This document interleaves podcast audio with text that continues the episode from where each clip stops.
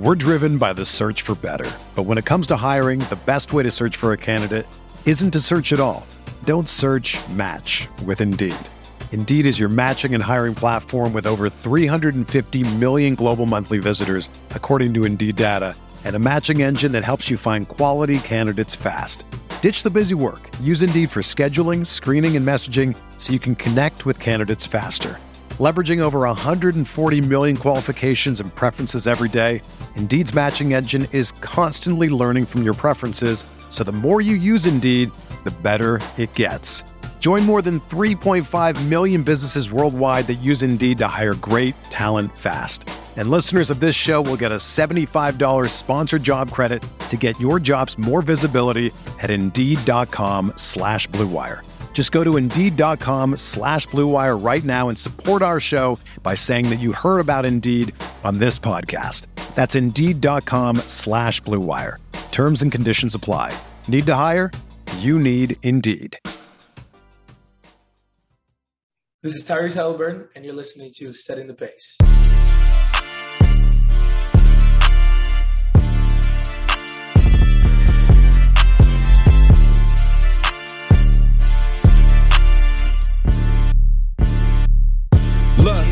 Setting the pace with Alex and Fauci, Alex and Fauci, Alex and Alex. If I put our jacks in the paint, how you gonna stop me? How you gonna stop me? We can go head to head.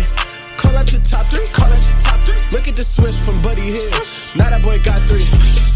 We got Halliburton running point. This is the Benedict for the shot. If anybody gon' come in the post, then we got Miles Turner for the block. Setting the pace, going to the top. Setting the pace, going to the top. This is your number one podcast. Sweeping every team, we gon' need a mop. Pacer Nation, what's going on? Welcome back to another episode here of Setting the Pace. I'm your host, Alex Goldman, joining me today for a little bit of a half hour with Rhett Bauer. We've got Rhett Bauer joining us to talk NBA and Pacers basketball. Rhett, what's going on, man? I'm going to need a second to recover from that pun, but I'm doing well. Otherwise, watch the preseason basketball tonight, but not the Pacers. But no, doing well. Thanks for having me on. Absolutely. And if you guys haven't already, make sure you're following Rhett on social media. Where can they find you at on Twitter?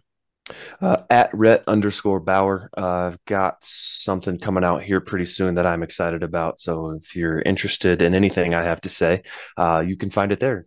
That is what I wanted to get out in the open before we start off today's podcast, because me and Rhett are going to be talking about some interesting things that were broadcasted to us through Twitter and through articles from the GM survey. We did not talk about that on this podcast, so I wanted to make sure that we covered that.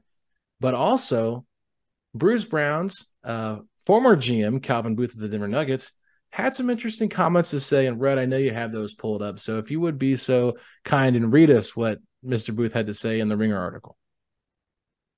Yeah, so the quote that everybody is talking about is where Booth is saying to be careful what you wish for.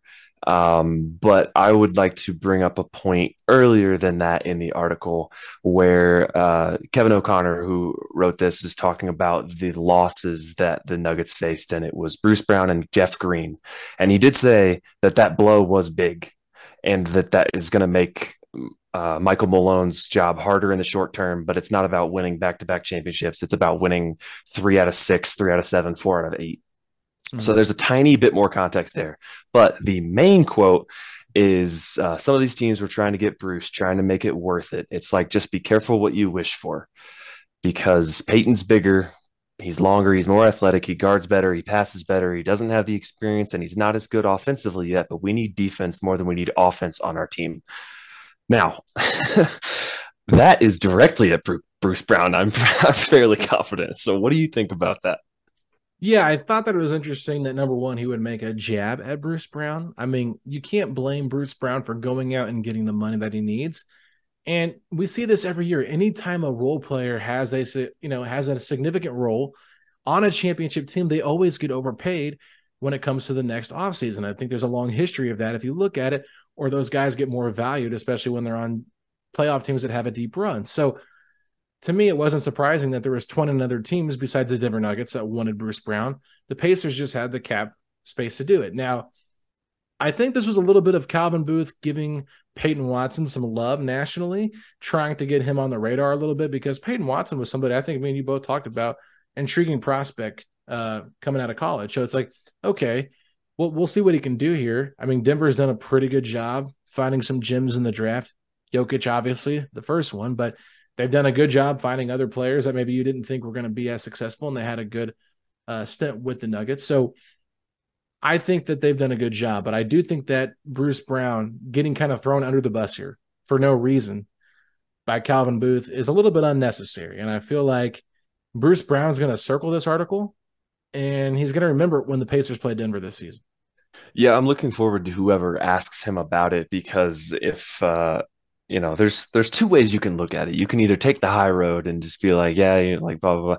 Or you can fight honesty with honesty and like really let us know how you felt about it. And so I'm looking forward to see what Bruce has to say about that. But I don't think Bruce at this point in his career, he's like 7 years in or whatever. So I don't think at this point he needs to have like this massive chip on his shoulder. And I don't think that, that he's coming in here with like a ton to prove, but I don't know. It did seem a little bit odd. It's like, okay, you are slamming the guy that helped you win a title in favor of the guy who barely played last year, who you hope is good. Like, I like Peyton Watson, but I don't know if that is the right way to go about doing things.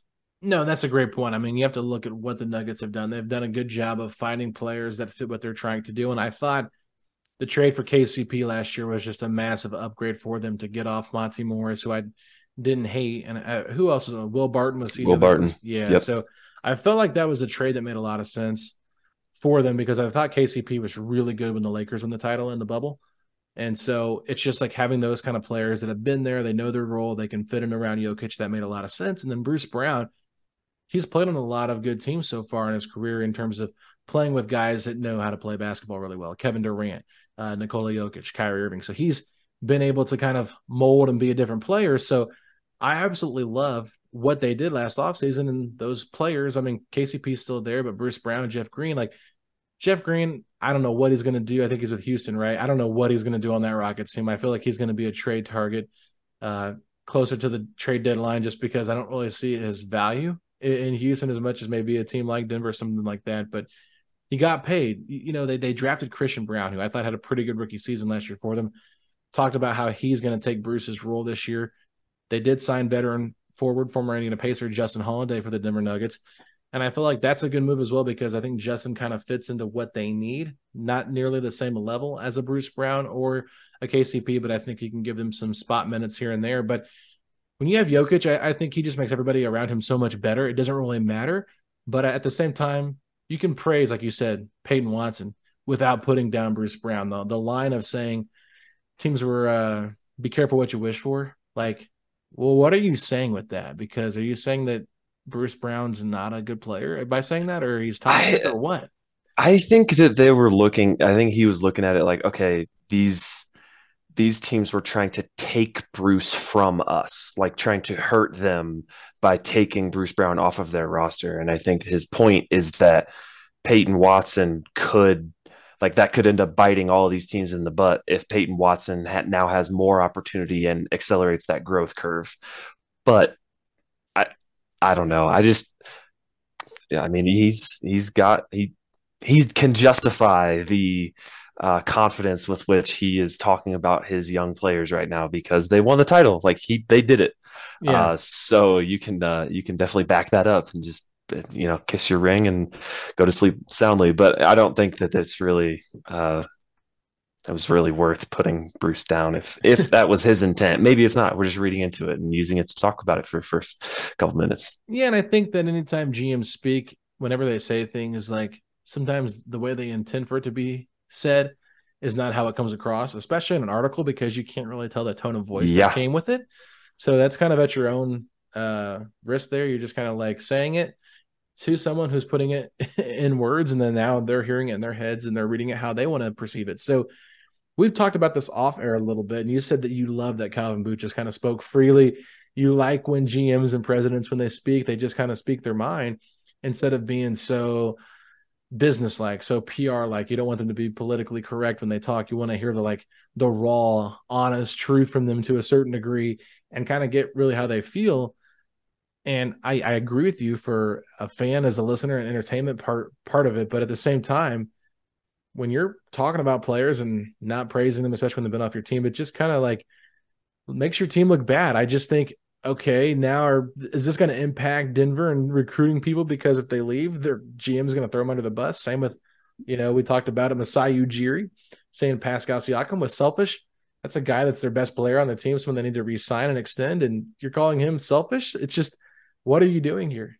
Yeah, there's definitely levels to it, right? Like, I think there's certain things that you should, like, that I love. Like, even when he goes on there, is like, hey, you know, we can't have two bad defenders on the team. Like, we had Michael Porter Jr., we had Bones Highland. Can't have both of them because that's too much overlap. It's like, hey, you know, like, you could be upset that he said it, but everybody agreed. Like, you know, well, that was the case. So it's not a surprise. Yeah, there was definitely more beef with Bones Highland than I think Bruce Brown, that's for sure. Yeah.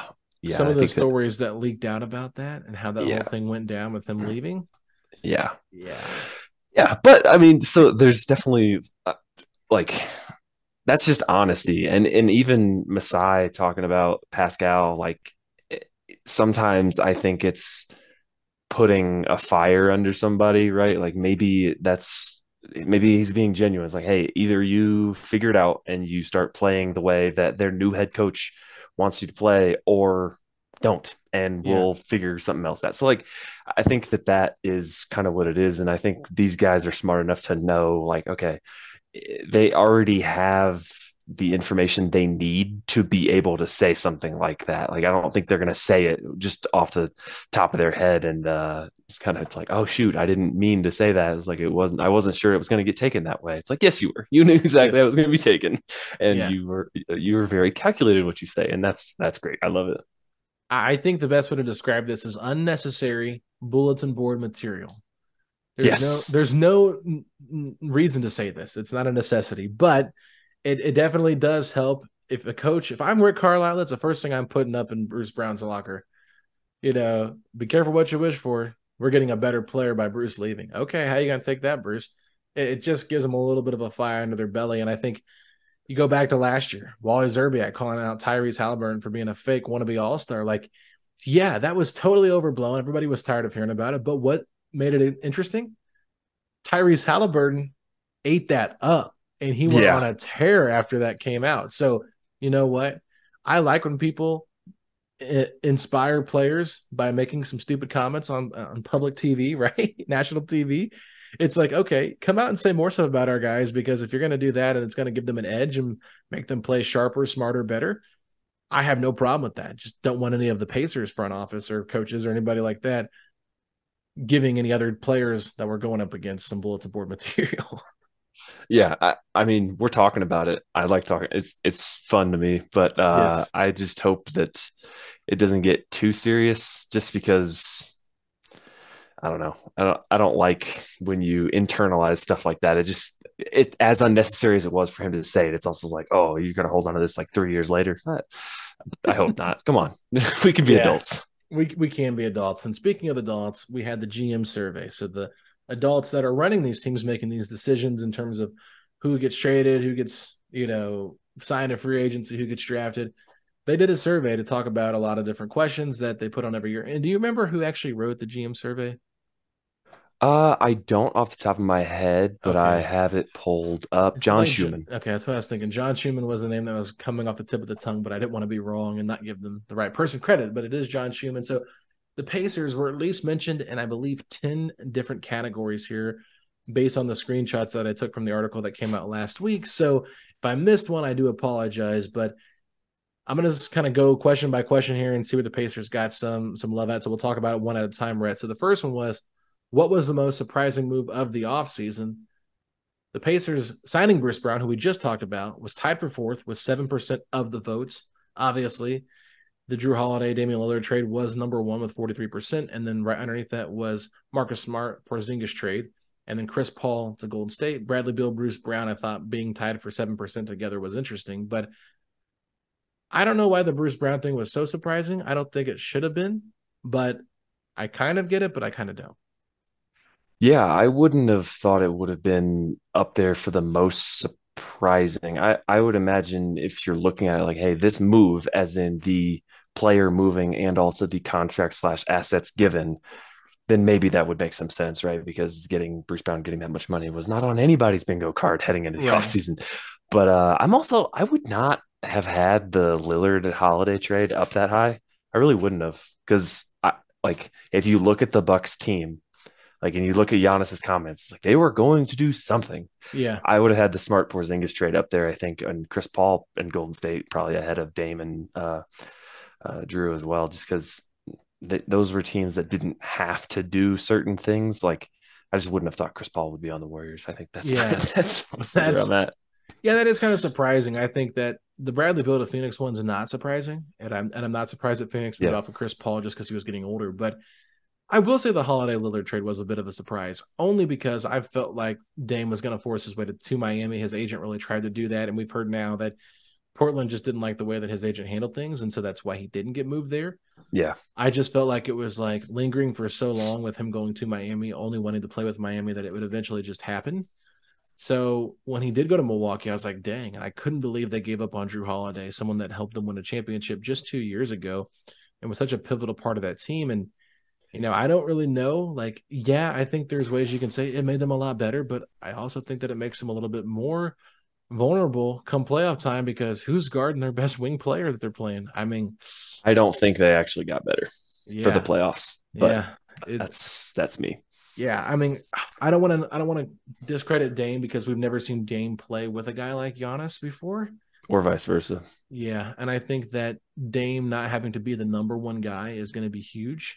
Mm-hmm. Giannis has already won a Finals and a Finals MVP, and put up a 50-point game in a closing Finals game too. So it's I'll be interested to see how it happened, but I will say this: Boston getting Jrue Holiday to me made me feel like they are the favorites to come out of the Eastern Conference now, even though I did not love the Porzingis Smart trade. Yeah, I think I said it at the time that it went. I would have had – that's a great point. Jrue to the Celtics would definitely have been the most surprising move of the offseason, because without knowing the precursor trade of that, you would have thought that the Celtics and the Bucks traded, which absolutely would not have happened. But I think I said it when the Porzingis trade came through, it was all right, something else is happening. There's just no way they were going to run through with Brogdon and White as their only guards. But it's all good stuff. It's exciting to see all of that play through in the preseason. I know. I'm kind of wondering if the Bucks make the Jrue trade for Dame, if they knew Jrue was going to go to Boston. I don't think they do. I think they might say they wouldn't have. But I don't think that they think about it now. They're I probably shouldn't have done that, because they may have gotten better than Boston before Boston got Jrue. But now when Boston gets Jrue, oh, crap. The gap between Dame and Jrue is not nearly as big as the gap between Jrue and Brogdon. Yeah, no, that's a great point. And I don't think Dame's definitely a much more prolific player than Jrue. Mm-hmm. Jrue doesn't play a style that's super exciting, I guess you could say, in terms of what fans are looking for. He's not going to drop 50 points a game and just go off like Dame can, but at the same time, Dame ain't guarding anybody. He did throw one of the ballsiest alley-oops in the history of the NBA, though, so that's pretty.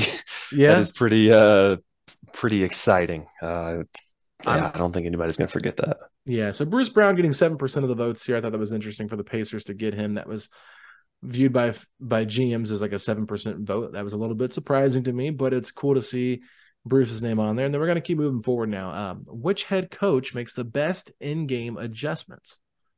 Well, 7% seems to be the theme here for the Indiana Pacers, because tied for third place was Rick Carlisle with Nick Nurse at 7%.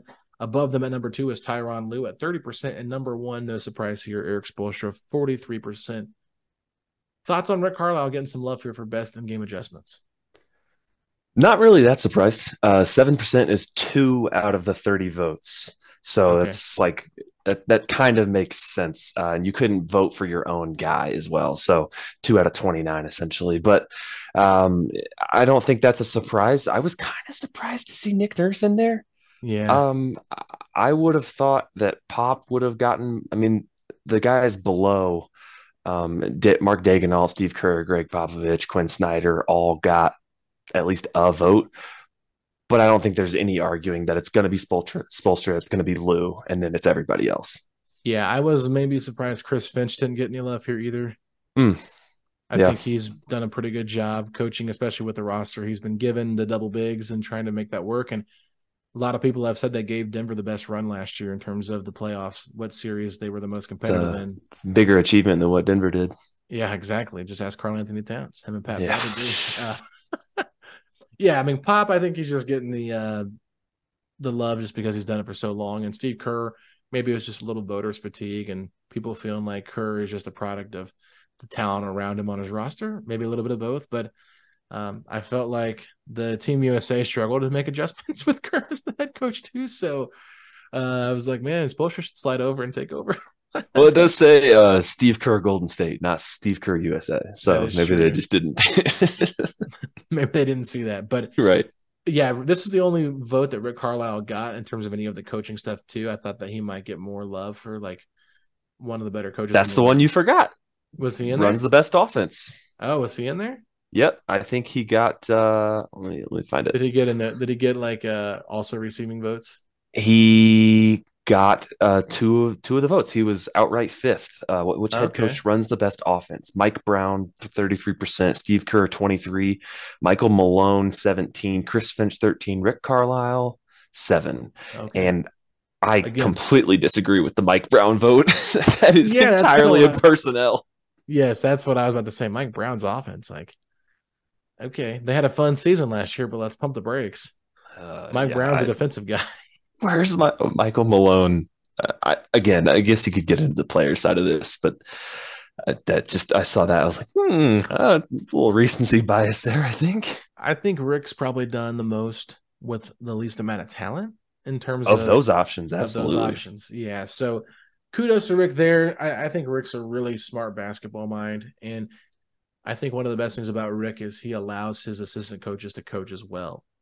Builds a really strong coaching staff and then just kind of knows how to manage it instead of look at me, I'm the guy, overstepping. And I don't think every coach is like that. I think every coach does a good job with their assistants, but it just feels like Carlisle is constantly giving his assistant coaches praise for what they're doing. So that is good to see. Now let's keep it moving here. Which active player will make the best head coach someday? I'm curious if fans would have had any other names on here, but we had two Pacers representing in this one, also receiving votes, but not getting in the top five was Tyrese Halliburton. I don't think Halliburton has any desire to coach from what I remember him talking about when like asking about being a head coach before or coaching in his future. He's like, I don't really think that's in my forte, but tied for fourth, 10%. No surprise here. TJ McConnell. What were your thoughts on that? I was surprised that Garrett Temple was ahead of him. I think that was the biggest surprise, but Chris Paul leading the way with 20% and Mike Conley tied with Garrett Temple with 13%. Not surprises at all. I think I'm surprised Chris Paul didn't get more of the votes.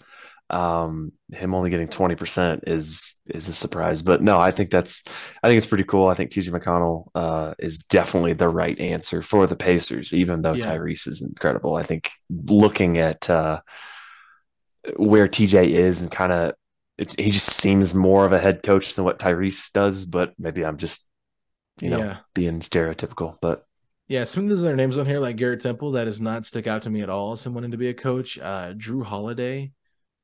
This is a man that seems like he's ready to retire. I don't feel like he sees any coaching in his future. Fred VanVleet, maybe a little bit. I don't know. I feel like people are just listing point guards at this point. Yes. Like, and then Garrett Temple, who's very highly involved with the Players Association, I believe. Yeah, and the fact that somebody legitimately wrote Nikola Jokic down for this was hilarious to me. Jokic would rather bet on horses and ride his horse around Serbia than coach NBA basketball. Like, what are we doing here? I think will make the best head coach someday is the phrasing of that. They just completely ignored that and was like, who's the smartest basketball player? Nikola Jokic. Yeah, no, that's a fair point. I mean, maybe the wording of it was a little bit skewed there. Now, I don't want to spend too much time on this because I think we have more important ones to talk about. So, which team is the most fun to watch? No surprise, the Denver Nuggets got the most votes, 30%. NBA champions, Golden State Warriors, 23%. Sacramento Kings, 20%. Light the beam, baby.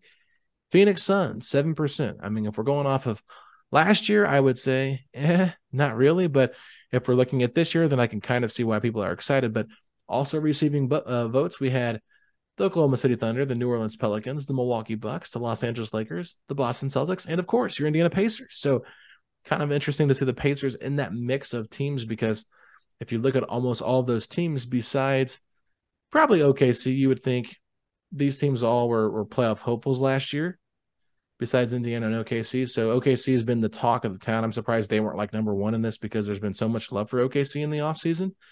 But seeing the Pacers get some votes was really cool.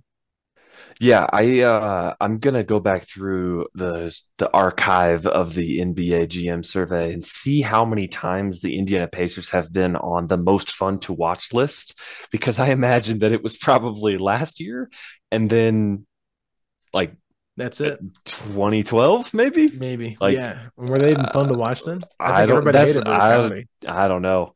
Yeah, so the Pacers weren't in it last year. So, yeah, I'm going to go through. I'll put that on Twitter when it's done. But, no, I think it's cool that at least the GMs agree that the Pacers are going to be pretty fun to watch. And, again, the Pacers can't vote for themselves. So somebody out there thinks that the Pacers are going to be fun. I don't know if I would have voted them over the Warriors, Nuggets, and probably even Thunder. But it's cool to see them get some love and to be listed among these teams who are all – either excellent or drastically improving is pretty cool to see.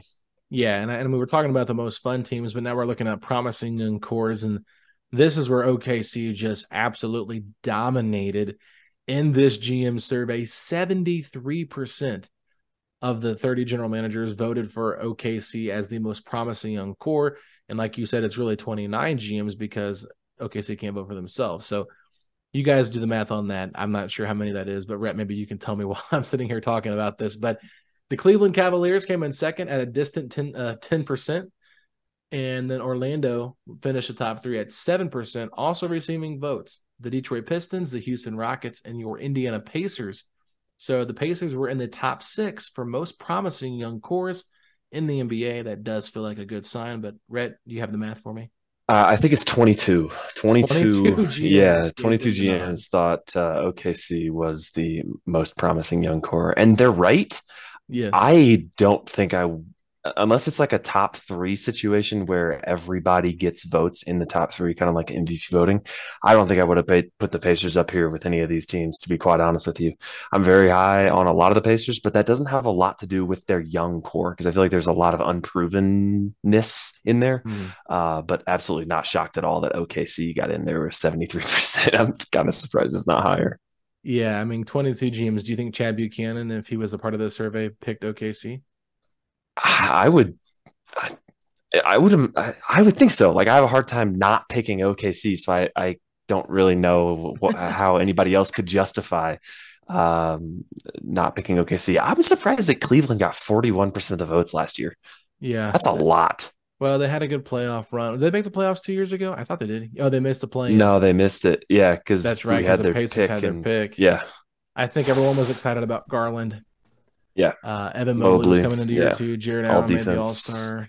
Yeah. Isaac Okoro was still a pretty young piece on that team, and this was probably done after the Mitchell trade, so they probably looped Mitchell into the young core, even though he was 26. So yeah, makes sense, and I can see why they'd be a little bit interested in him again this year as they continue to develop that roster. But yeah, I mean, the Pacers getting in this, it's kind of cool. I would assume that having Halliburton was the main reason why, because he is an all-star last year. You also have Ben Mathurin and Andrew Nembhard, who really stepped up into their roles as rookies last year. And maybe they felt like, okay, these are two guys that could be starters. So we have three starters now, plus Jarace Walker, they took 8th overall. I can kind of see where they're a little bit excited about him, but mostly Halliburton. I think he just excites a lot of fans and a lot of GMs probably just thinking, dang, that's a really good point guard. So point guard play is huge in the NBA, especially in today's NBA. But let's keep it moving here now.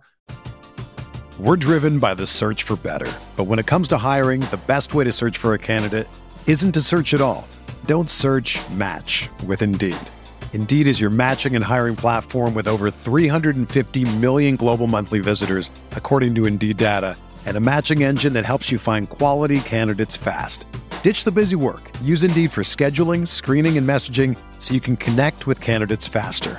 Leveraging over 140 million qualifications and preferences every day, Indeed's matching engine is constantly learning from your preferences. So the more you use Indeed, the better it gets.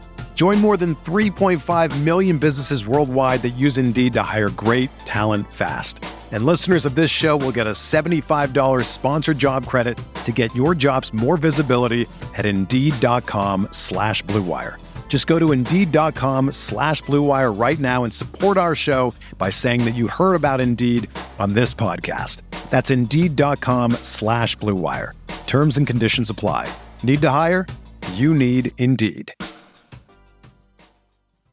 Everyone is talking about magnesium. It's all you hear about. But why? What do we know about magnesium? Well, magnesium is the #1 mineral that 75% of Americans are deficient in.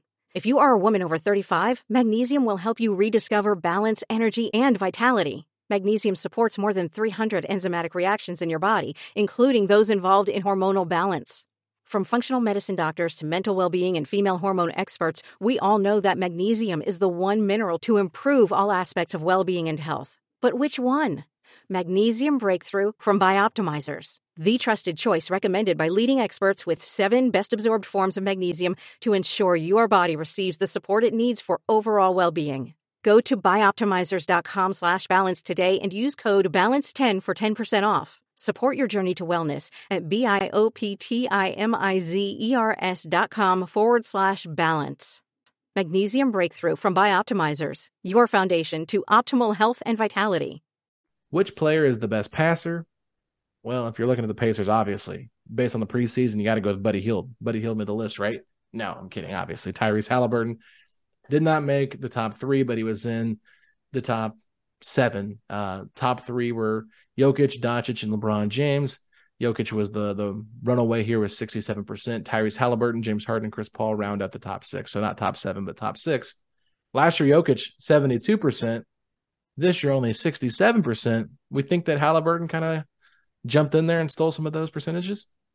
Kind of seems that way, doesn't it? Like, teams can't vote for themselves, so I'm hoping that was Michael Malone showing love to Tyrese Halliburton despite having Nikola Jokic on his team. But, I think Jokic is the answer, but I think Luka, LeBron being up there is definitely the right next two if I had to pick. And what's really interesting, too, is like LeBron James, I think he's 40 years old right now, or going to be 40 this year. So LeBron is end of his career, Chris Paul at the end of his career, James Harden at the end of his career. Jokic is right in the prime of his. Luka is a little bit still at the young stages of his, and Tyrese is still at the early stages of his. So if you're looking at for the future, if these guys continue to play this way, you're looking at Tyrese, Luka, and Nikola Jokic as the future best passers in the game, unless there's somebody I'm missing that you think is going to step up and really get involved in this conversation. Andrew Nembhard? No, I don't think there's, yeah, exactly. I don't think there's anybody else. Not to get distracted, but in 2013-14, the Pacers did get a vote for most fun to watch. And they finished first in the Central Division in that year. And I believe they made the Eastern Conference Finals. Yeah, the year before. Yeah. So we're an exciting team once every like 10 years. So yeah, thanks for researching that. That's a lot of fun there. I'm going to keep it moving here. Which player is most likely to have a breakout season in 2023-2024? This one had a lot of names. There's a lot of players that were given votes for this. We're just going to go in order. Number 1, Anthony Edwards, 23%. Number 2, Cade Cunningham, 20%. Number 3, Franz Wagner, Orlando, 13%. Tied for 4th, Paolo Banchero, Orlando, 7%, and tied for 4th, Tyrese Maxey, Philadelphia, 7%. Also receiving votes, Desmond Bain, Mikal Bridges, Chet Holmgren, Kyrie Irving, which I thought was interesting that Kyrie was on this list, Jaden McDaniels, Evan Mobley, Alperen Şengün, Zion Williamson, and Tyrese Halliburton. What in the world is Kyrie Irving doing on this list of young players? I don't know. That doesn't make a ton of sense to me. I'm excited to see my guy Jaden McDaniels on there. Yes. But I also think that he does not fit among this group of players at the moment. Smashed between Chet Holmgren, Evan Mobley, Zion, Mikal Bridges, Desmond Bain. Like, that is an elite group of players that even the best Jaden McDaniel fan is like kind of, I don't know. Is it fair to put rookies on a breakout season? Because Chet should not have a breakout season if it's his first year. I think you can. I don't agree with any of these, honestly. Like with hardly any of them. Like Ant, sure. Cade, Franz, sure. Paolo, second year. Like okay, Maxey, maybe. Bane broke out last year. Yep. McHale broke out towards the end of last year. Halliburton broke out last year. Yep. Mobley, he's kind of already been doing it, but I guess there's another level for him to take. Şengün, Zion, is he not an MVP candidate? Has he not already gotten MVP votes for MVP? He was he's awesome. Not having a breakout. Yeah.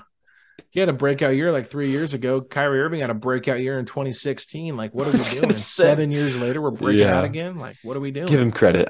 That's crazy. Ann Edwards definitely deserves to be up there. Cade and Franz, happy to see them as well. But even Ann Edwards probably broke out already too a little bit. I think breakout should be someone that is not on the radar of people. And then Jaden McDaniels might actually fit that. Yeah, I think he actually makes more sense for it. I was going to throw someone out there like an Andrew Nembhard. Yeah, I mean, that gets into a whole most improved player type voting. Ja Morant never should have won it, but yeah, it's like, oh, they improved. We know who they are, but we're just going to keep adding to it. Like, okay, it's just kind of silly. Tyrese Maxey, I feel like there's a lot of overkill with Tyrese and who he is as a player. Yep. I like him. I think Philadelphia is fine, but how far is that team getting with him as the second best player? Is he really that untouchable? I mean, really? I mean, Brian Windhorst made the jokes all summer long about we wouldn't trade Wilt Chamberlain on his prime for Tyrese Maxey. So I don't know. I don't get it with Maxey as much either. I feel like I'm missing something because a lot of very smart people are very high on him, and I get it, but he would not be my vote for the breakout season. Yeah, I mean, if there's some way that James Harden can break out of Philly, he might be in this conversation too. Yeah, like a literal breakout, not just a...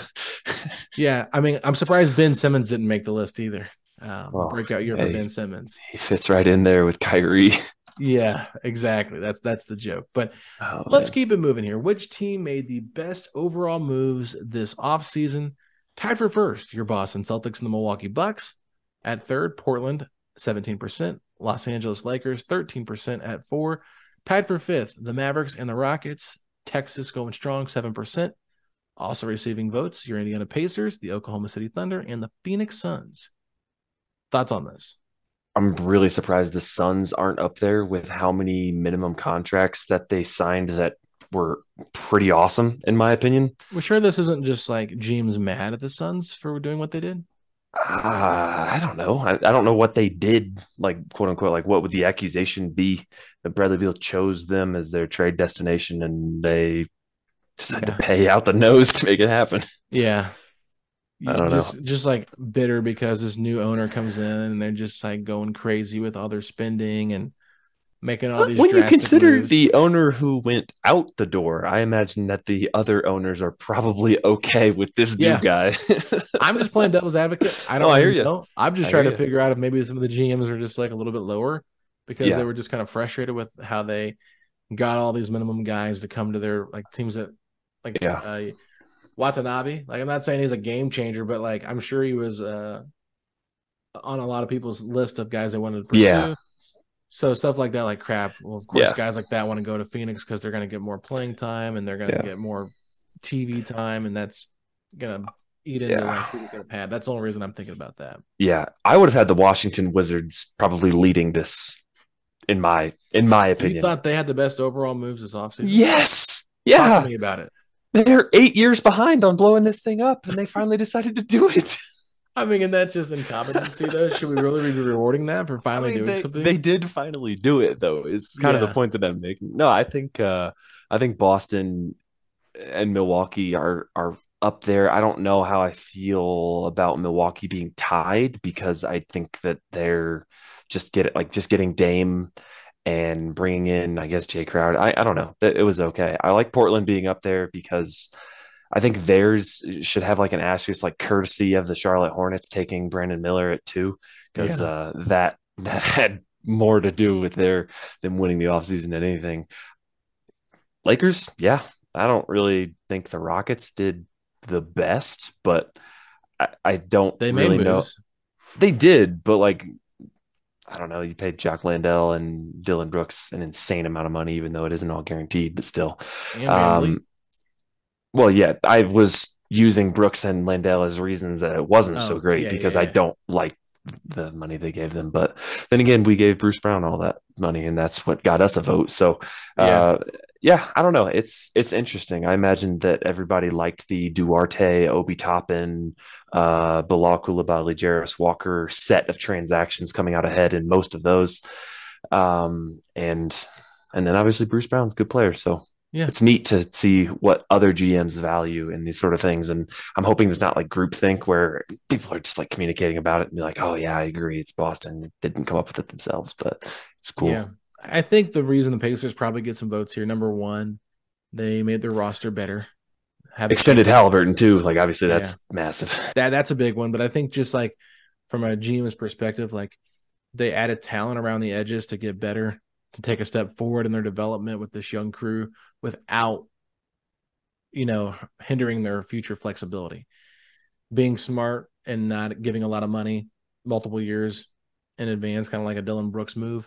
They didn't sign something like a 4-year deal or a 3-year deal, locking up 20 plus million per year on those deals either. It's just like, okay, we got Bruce Brown for 1 year with a team option. Like getting him on a team option is huge. And then trading for Obi Toppin, getting rid of 2 second-round picks, and then moving off Duarte when you already have a loaded backcourt. Like, yeah, and drafting Jarace Walker, like you said, the whole Bilal Coulibaly trade, like that's really smart business just to move back one spot and get extra draft capital. Getting another first in this year's draft by trading out of last year's picks with Denver. Like just, you know, nothing crazy, but just some really smart basketball moves by the front office to not hinder that future. But I want to keep it moving here. We got a couple more categories to go through. What was the most underrated player acquisition? Number one, Marcus Smart, Memphis, getting him in a trade. Grant Williams, I think it was a sign-and-trade between Dallas and Boston. It was. So him going there. Dylan Brooks, Bruce Brown, Yusuf Nurkic, Max Strus, Fred VanVleet, all tied for third with their new homes.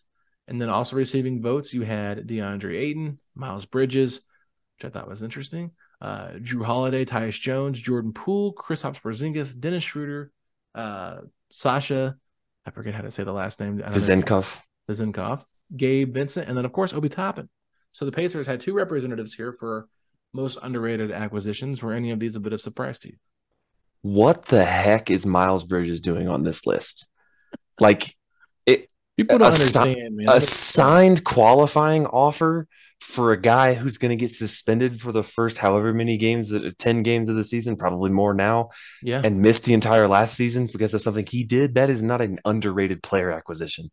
I would like to know who made that vote. But regardless, yeah, I like Bruce Brown getting that much attention, but I don't agree with the people he's with, like Yusuf Nurkic and Max Strus for Cleveland. Like, I don't think those are underrated. I don't think Nurkic is underrated in this equation at all. Max Strus maybe, but it's just interesting to see what people seem to like. The Tyus Jones one, yeah, sure. Jordan Poole, I don't think that was an acquisition in the sense of like, okay, we went out and chose this guy. It's like, oh, well, no, you didn't have a ton of options once you took on CP. So I don't know. Maybe they did. I don't know. But Vazenkov is underrated, I guess, from the idea that like nobody probably knew about the transaction. Yeah. So like that had the least amount of attention, I would imagine. But no, it's an interesting list of players. But seeing the Pacers have two guys on there is pretty sweet. Yeah, it's kind of all over the place. I thought Dylan Brooks being up that high, I don't really think he's an underrated player. I think he's properly rated, even though I know you hate him. I do think that he does have good basketball in him. Obviously, you saw that. With Team Canada, he played decent in FIBA. He did get ejected after like 2 plays in to the Pacers preseason game for tapping Daniel Tice. So, you know, I don't know what's going on there, but I do think that it's an interesting list as well. Marcus Smart going to Memphis. I actually like that fit a lot, Red. Yeah, it's all right. I think it's pretty necessary with the jaw suspension, and I believe at the time that they made the move that it wasn't even rock solid, that it was a set 25 games. So there was some uncertainty there. So in that way, I think it's a great move. It'll be interesting to see how they all fit once Ja is back. Yeah. 'Cause I think they're going to be small, and but that's a lot of ball movers. That's a lot of toughness and all that. But yeah, we'll see. Grant Williams being up that high is pretty interesting as well. I liked it, but wouldn't have thought it would be the most underrated. Yeah, we knew there wasn't a lot of options for Grant either.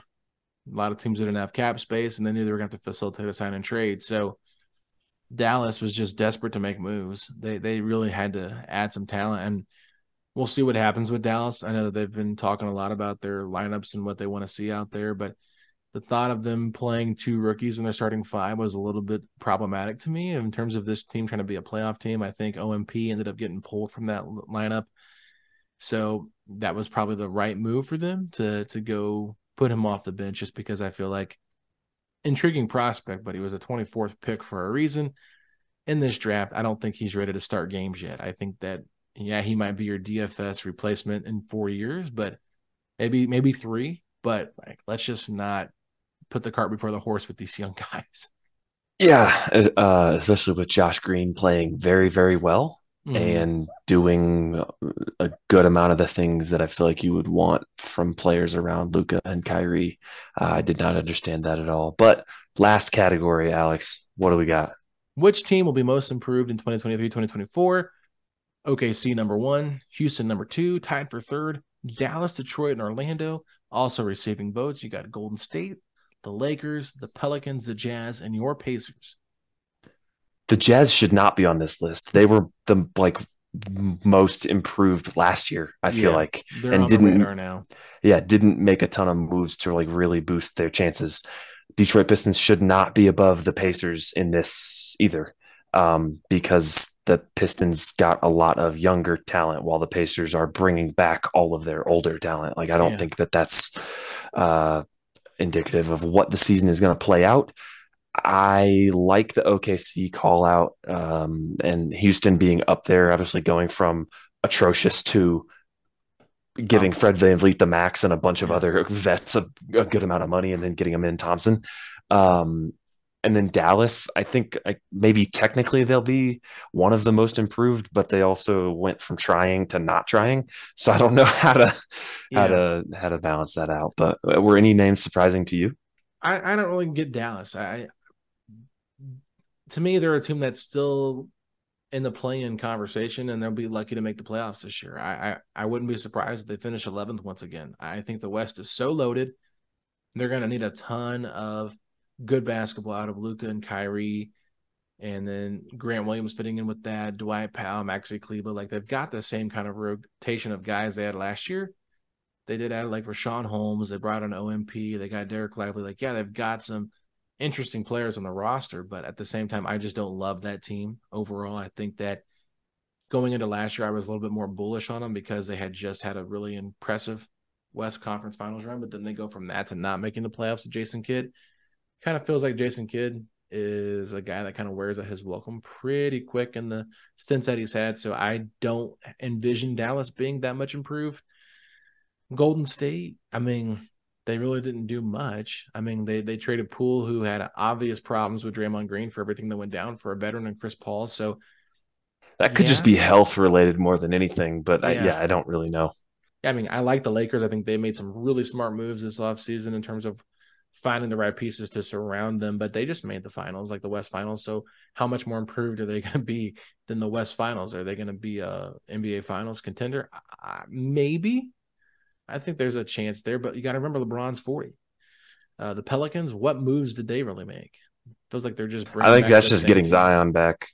Yeah, but can you count on that? I don't think so. Like, at least with the Pacers, like, you had a top 8 lottery pick. You brought in an NBA champion in Bruce Brown. You bring in a young, another top 10 lottery pick that really just was behind a Julius Randle and an Obi Toppin. And it's just like, okay, at least they made more moves that made sense in terms of like trying to get better and helping improve, because we won 35 games last year. So we have a lot of room to go. And I guess that's the only case you can make for a team like Detroit and Orlando. It's like, okay, they were so bad last year that the only thing they can do is improve.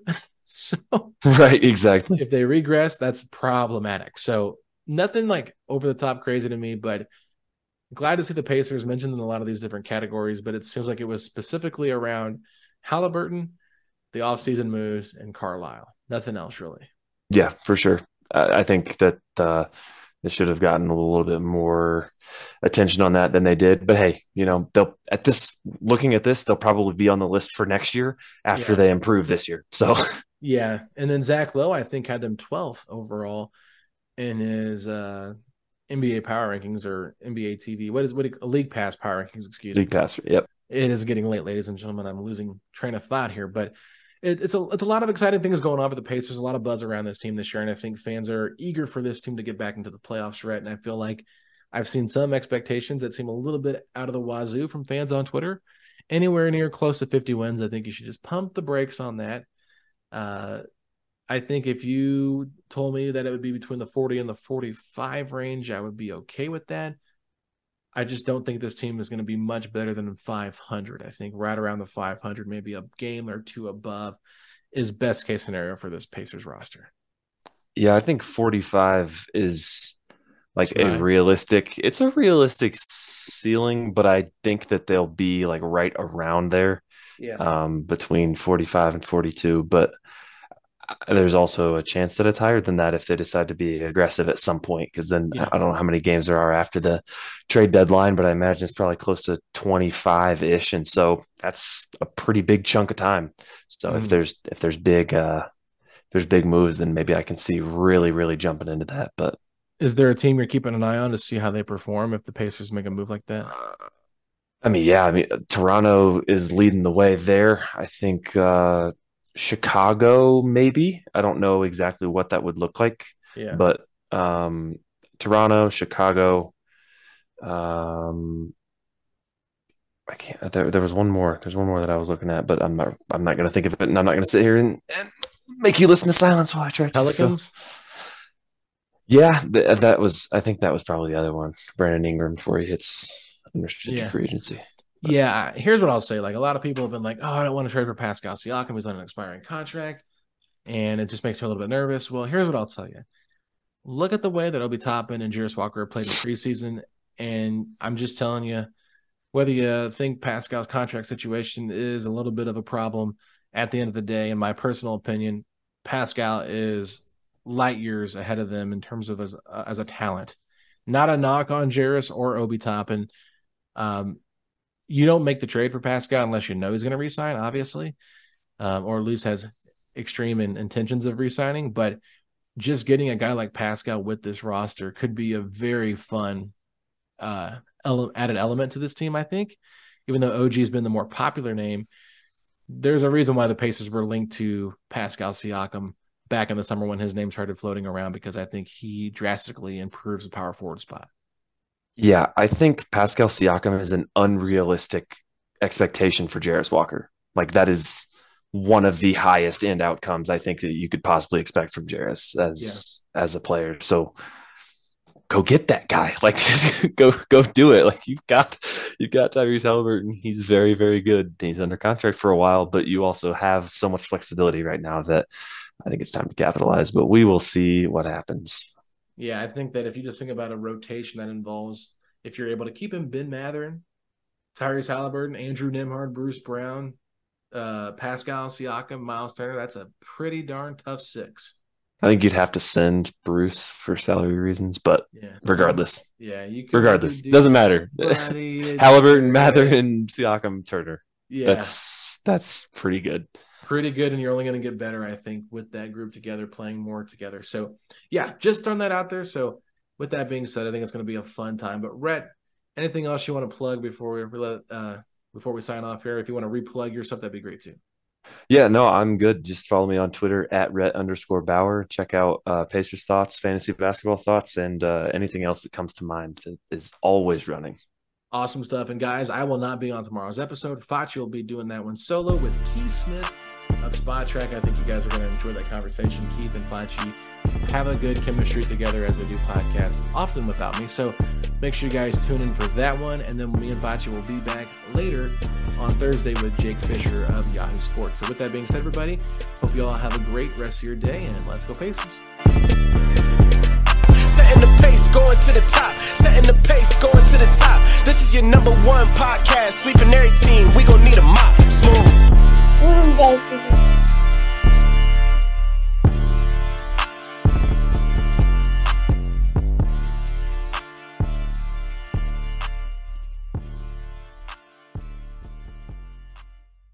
Mother's Day is almost here, and you can get her the most beautiful time-tested gift around. A watch she can wear every day from Movement. Whether mom's into classic dress watches, rare and refined ceramics, or tried-and-true bestsellers, Movement has something she'll love. And right now, you can save big on the best Mother's Day gift ever with up to 50% off site-wide during Movement's Mother's Day sale at MVMT.com. Again, that's up to 50% off at MVMT.com.